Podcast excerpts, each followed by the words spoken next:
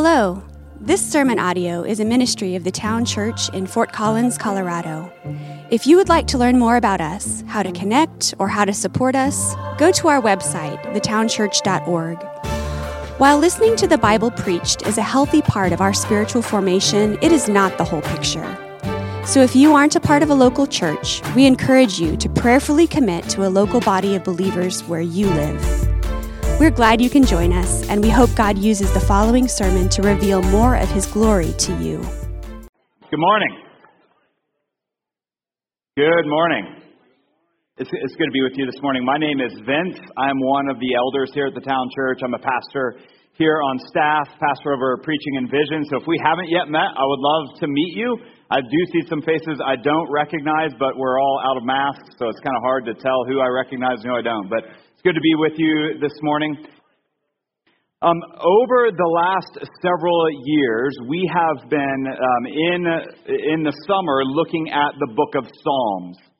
So, um, as a church, we take time to look at God's Word intently. We we look at it um, book by book, um, verse by verse. That's what we've done for 11 years now in the running. And so we thought uh, several years ago it'd be good for us to uh, spend some time in the summer just resting in the Psalms. And so that's what we've done. We take one Psalm a week and we just work through those. So this morning we are in Psalm 54. So if you have a Bible, go ahead and grab it, please, and turn to Psalm 54. If you don't have a Bible, right back in the corner there's a table. You can grab a Bible and use it. If you don't own a Bible, we'd love to give that one to you as a gift. Psalm 54 is where we are this morning. Go ahead and turn there. And as you're turning there, let me give you some direction for reading the Psalms, thinking about the Psalms, working through the Psalms. Many of us really cherish the Psalms, don't we? We go there because they hit us in, in unique ways personally. We go there when we, maybe for you, you go there when you don't know what else to read, right? You got a few minutes before you head off to work or school or whatever that is, and you think, oh, I'll just open to the Psalms and I'll read there. We go there when we want some good one liners. Like, that's going to be helpful for me because I've got a a coffee mug that I want to make and put a psalm on there, right? Maybe that's what you do. We go to the psalms because they are familiar. And they're not just familiar in the church, they're prolific in movies Uh, and songs and, and lots of different people, Christian or not, use the psalms because they are poetic and, and they really hit in, in good ways. The, the reason so many of us are drawn to the psalms is, is, I think, because they're honest words. They're, they're honest words exuding emotion. And some, that scares some of us, right? I, I don't want emotion. I don't want to go there. But they exude emotion, and we can relate to the Psalms because we are emotional beings. We want to be able to express uh, all kinds of things. We want to be able to express gratitude. We want to be able uh, to, to communicate sorrow and anger and fear the Psalms give us examples of how to communicate our emotions, often very real and raw emotions. They give us words for that. We, we see the psalmist, the writers, pleading with God for help. They are real and raw words from the authors uh, who trust in God, but not perfectly. They, they trust in God, and so they're directing what they're feeling to God. There are times when we read through the Psalms. Have you ever been here? You read through the Psalms, you think, can you say that to God? Right, but the psalmists do.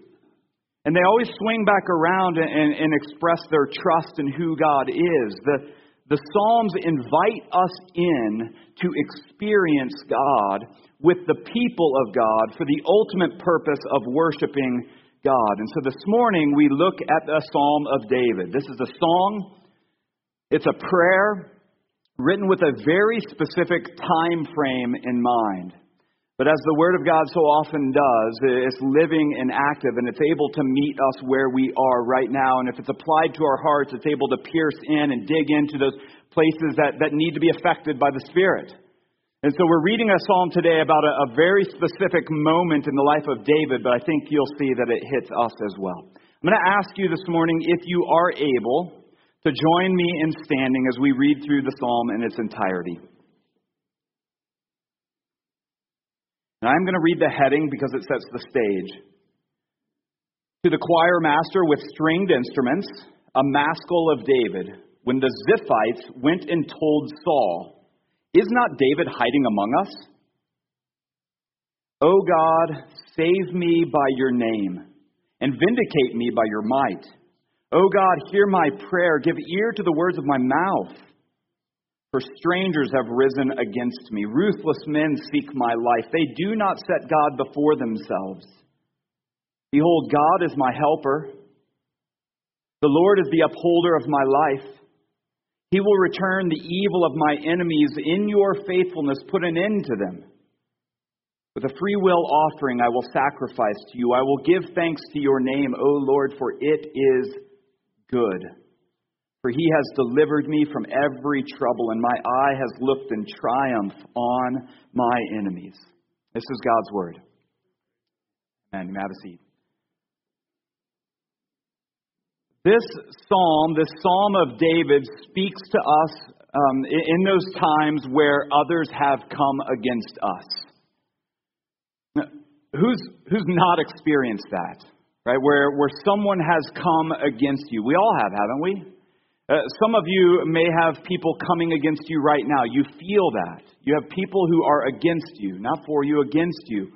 Maybe it's someone in your family. You just feel that tension, that conflict. Maybe it's someone even here in the church. Maybe it's uh, someone you don't know that well, but you just know that person, don't even know them that well. I know that they don't like me. They've got something against me. Maybe it's someone you know very well, and because of difficulties in the past, conflict in the past that has not yet been resolved, they are against you now. They've become, in some ways, an enemy. It may be that you have become an enemy to others. And, and have become, and some others have become your enemy, not based on anything you've done or anything they've done, but based on something that they've experienced in their past that has nothing to do with you, but because you fit that pattern for them, you have become an enemy. Having the kind of conflict that sets you up as an enemy, or knowing that others are against you as an enemy, is always, always, always devastating. It's hard. It's hard to walk through. It's hard to live a life where you know people are coming against you. Because we all want to be liked. We all want to have ease in our lives. We all want to be at peace in life, not, not in conflict, not watching our backs, but in peace. We live in a world, though, affected by sin. Before we all cheer and say, yeah, that's right, no, affected by sin, uh, affected in ways that, that, that we also play a part. Therefore, what this psalm communicates to us in times like these is this the very God who is for us is the very God who will continue to be for us. Therefore, we lift our voices to that God.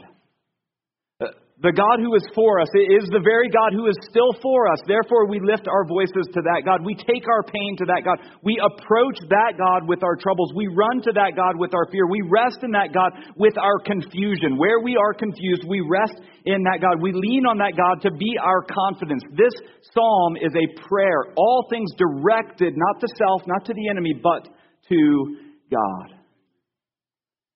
And I'll be uh, honest, there are times as a leader in the church that I feel like I have I have enemies. No hearty amens there.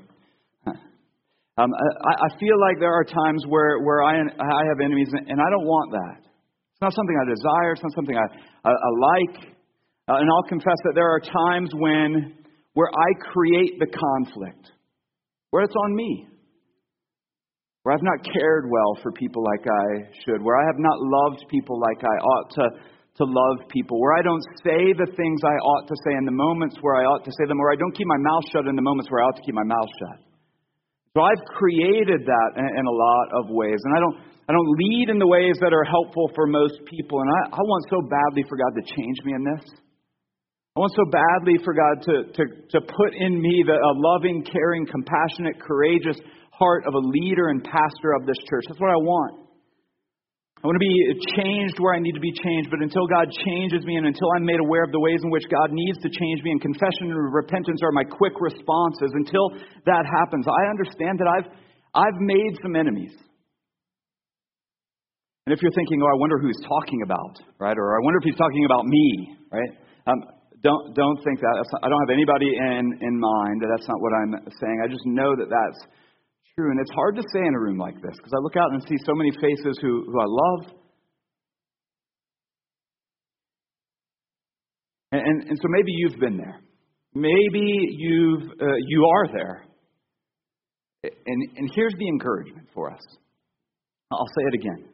The very God who is for us is the very God who will continue to be for us. So I lift my voice to him. Uh, David, the writer of the psalm, the song, this prayer begins in verse 1. Oh God. That shows us it's a prayer, right? This is written as a prayer. This is how it starts, right? Uh, prayer and the reason for it. Uh, that's how he begins. He, he shows the prayer and then he gives the reason for it. And in part, the reason for this prayer is actually in the heading of the prayer. Uh, David was brought into the courts of King Saul to be of service to him, uh, first in playing his harp to bring uh, a little relief to the anxiety of the king. So he was hired by the king to come in and, and play his harp for the king. But from there, starting in 1 Samuel 18, if you want to read about it later this week, you can. Starting in 1 Samuel 18 and then flowing through the rest of the book, we see that Saul is an extremely jealous king who did not like David to receive attention when, when David had gone out and conquered armies for Saul.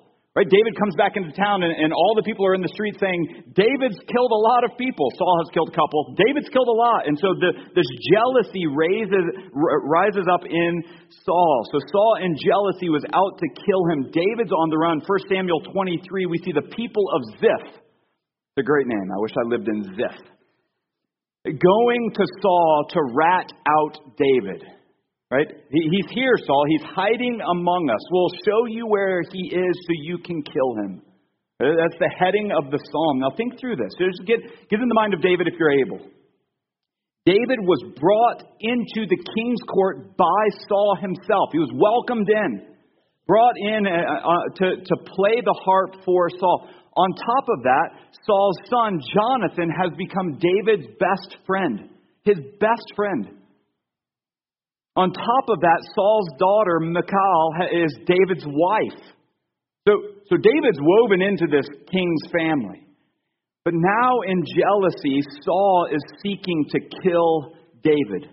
Right? David's king, David's father in law, David's best friend's dad is after him. And so David's on the run, and he certainly feels as if he has no one to turn to for help. Not his employer, the king, right? Not his best friend, Jonathan, not even his wife. Have you been there? Where it seems like the world is coming in against you and you have no one to turn to, or at least you feel that way. I don't know what to, I don't know what to do. I have no one in my life currently that I can turn to. David writes out a prayer to God, and the reason for it, he says, Oh God, save me by your name. And to, to say something or to do something in someone's name meant, meant to appeal to their whole character. So David is saying, Save me in alignment, God, with everything about who you are. In alignment with that, save me. You are the God who saves. You are the one of protection. You are the God who provides. You are the God who defends. God, save me. And then David says, Vindicate me by your might, or, or decide who is wrong, in, and then act accordingly and do according to your might, your power. Friends, listen. In the midst of conflict, we want so badly to make things right according to what we believe is right. Right? We do. We, we absolutely want that. We want to vindicate ourselves. It's my gut. It's my gut lunge, right? When, when I hear someone come against me, I want, but, but, that, that's where it is, and God needs to change me in that. We want to defend ourselves. We want to justify ourselves. And, and David's prayer to God, listen, David's prayer to God as he's on the run from his enemies is not, God, help me to justify myself. Right?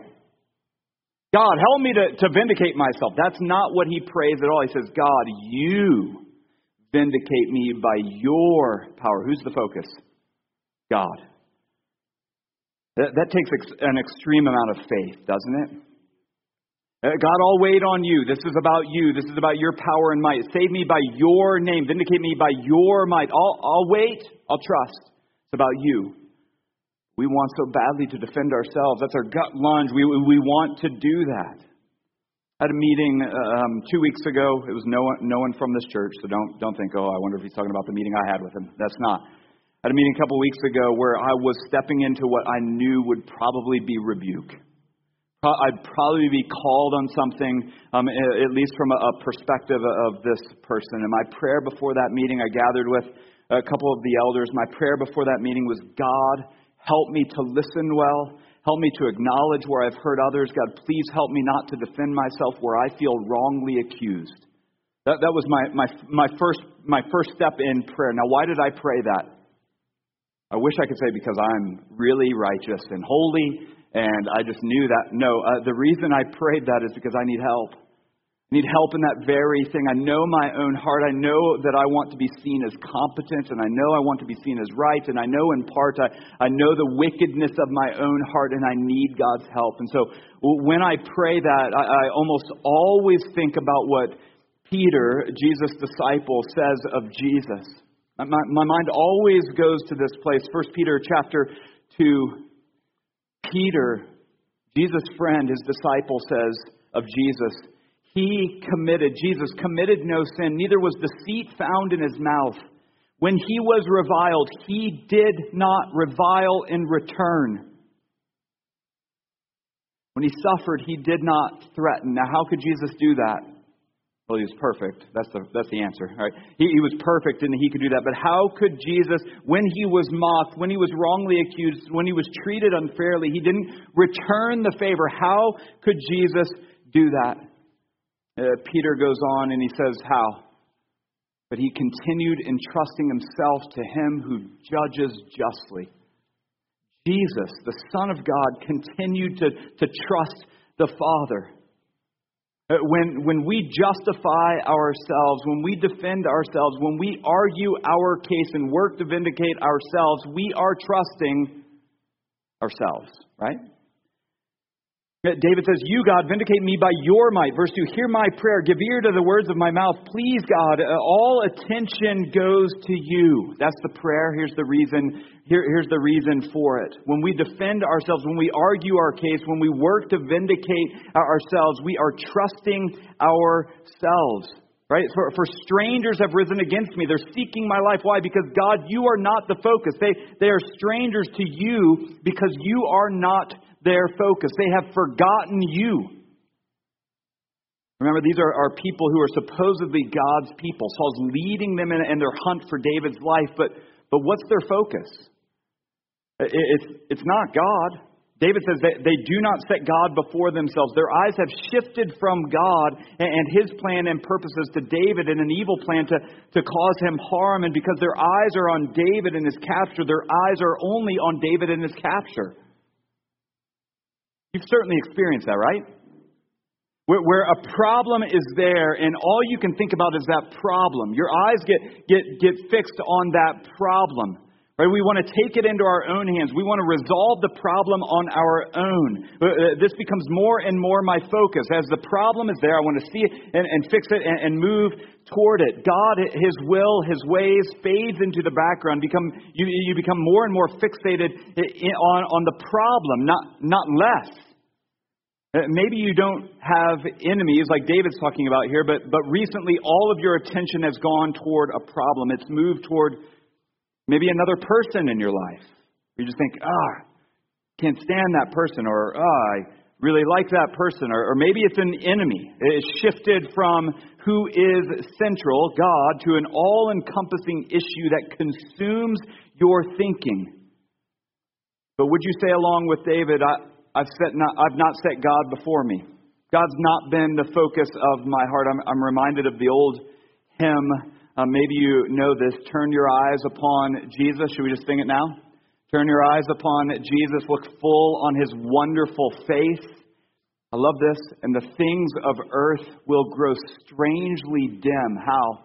In the light of his glory and grace. And we all just now, oh, now we want to sing it. If you know it, you want, you want to sing it. It's a, a shifting of focus, isn't it? When our eyes are fixed on the problem, they will forever be fixed on the problem. But as we turn our attention, our eyes to Jesus, the, the things here, the troubles of this world, are seen in light of the full and wonderful face of Jesus. How many of us need to hear that this morning? I do. Maybe the, the application this morning that we need to hear is, is just the lines from this hymn. Right? Uh, uh, what has taken my attention related to the psalm is there conflict in your in your life? Is it maybe a family member, a leader, an employer, a spouse? Have your eyes shifted to look only at the issue, the conflict, what seems like an enemy, and away from God? I need to hear this challenge maybe more than any this morning. I'll, I'll confess um, my attention has been fixed on several different ongoing issues in my life to the neglect of seeing the power and might and beauty of God. And I sat right back here. My office is back here, by the way. Um, so if you want to see it, I'll give you a little tour. In fact, or you can just walk back there because there's no tour needed. Um, I sat back here uh, on, I think it was on Wednesday morning.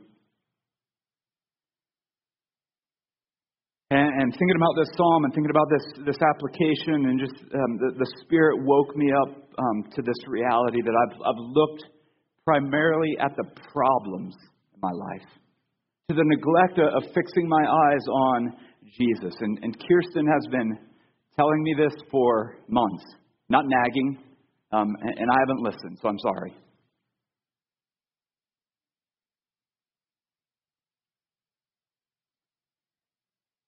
But thanks be to God, the Spirit, who, who opened my eyes to that this week. My eyes have been fixed on the problem and not the, the God who is the help. And what's needed in those moments is a complete entrusting ourselves to Him who judges justly, right? What's needed there when, when others are against us, have turned their eyes away from God, is for our eyes to be firmly fixed on God. Prayer and the reason for it. Prayer, uh, God help, the reason for it, because God, you are all powerful, all knowing, and, and worthy to be trusted. Now, I doubt that many of us have anyone chasing you down to kill you, right? Don't, don't say no if that's not the case. We need, we need to find help quickly. Um, but can I, can I ask you this? When, when you face conflict, when you face what feels like false accusation, when you feel, uh, when you, when you feel what, or face what feels like attack after attack after attack, is your gut response defending yourself and dwelling on the wrongs of the other person, or is it entrusting yourself to the one who judges justly. I need to grow there. Uh, the center of this psalm, the center of this prayer is in verses 4 and 5, the, the central affirmations for who God is. Yes, there's prayer and the reason for it, but there is also help in the God of it. And David just uh, sings of that. David says with so much confidence in verse 4, Behold! Now, you don't say behold unless you're wanting to clearly draw attention to, to what you're, you're about to say. I promise you that. I, I bet you if you walk out anywhere and say, Behold, everybody's going to gather around. We just don't use that word. So, hear ye, hear you. Listen, listen up, extra, extra. Right? And, then you want to clearly communicate. But what does David say after that? Very, very simply. What's he say? God is my help. You see that? Behold, listen please. God is my help. You just, I'm going to ask you to do this. Can you say that? God is my help. Say it. Why don't you say it again? Listen to that. The simplicity of that is profound. God is my help. Do we believe that? We, we have one who will help God. He is the God of help. If anyone will come to our aid in time of need, ultimately, who will it be? The God of our help. Uh, the one who's upholding and sustaining life. Why is He our help? He knows us. He's made us. He's, he created us, sustains us, and He knows what we are facing. He knows what you're facing. He is the God of help.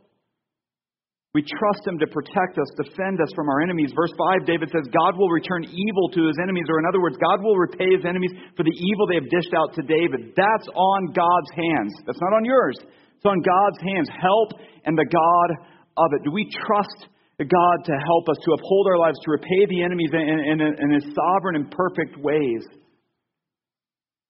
Paul the Apostle um, uh, speaks some rapid fire commands about this in Romans chapter 12. He says, Repay no one evil for evil, but give thought to what is honorable in the sight of all. If possible, so far as it depends on you, live peaceably with all.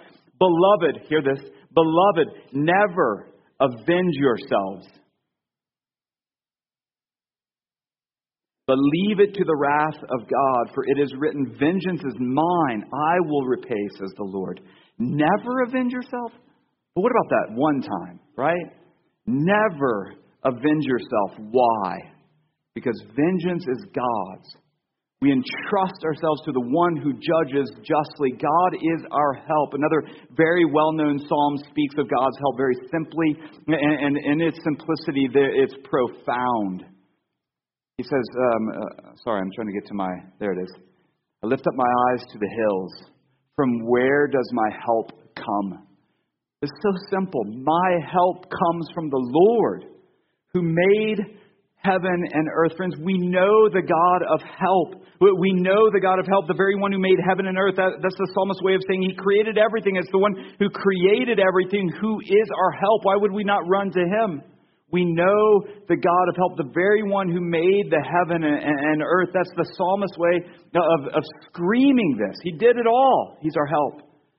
So David prays in verse 5 In your faithfulness, put an end to them. That will be of you, God, and all attention is to you. I do not need to take this into my own hands or defend or repay anyone.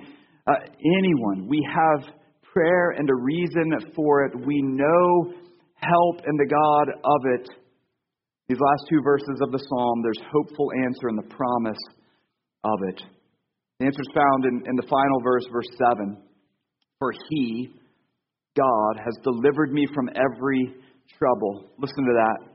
God has delivered you from every trouble. Every trouble. Right? You have been delivered from every trouble you have ever had. Right? You, you have. It, maybe not in your timing, but, but, but you have been delivered from every trouble. And, and if that's true, that, that deliverance from trouble has been graciously given to you by God. And you may say, well, Vince, you don't know my situation. You don't know what I'm still walking through. That's probably the case. Right? What, what I've walked through has been excruciating for years and years. Yet, that may be the case. Many of you are, are facing things that I'll never be able to comprehend. You've walked through things that I'll never be able to understand. The trauma of it, the pain of it, the annoyance of it, I may never be able to understand. But if and when there is deliverance from it, let me, let me scratch that. When there is deliverance from it, that will come from God. It's a promise. We have hope in that. We're, we're told that when Jesus returns in, in Revelation 21, he says, He will wipe every, away every tear from their eyes, and death shall be no more, neither shall there be mourning, or crying, or pain anymore, for the former things have passed away. You may not feel that right now. You may read that and, and sort of shrug it off. You may not feel that, but it's coming. It's a promise. Right? We have a hopeful answer to our prayers. We pray for healing now, and, and healing will come.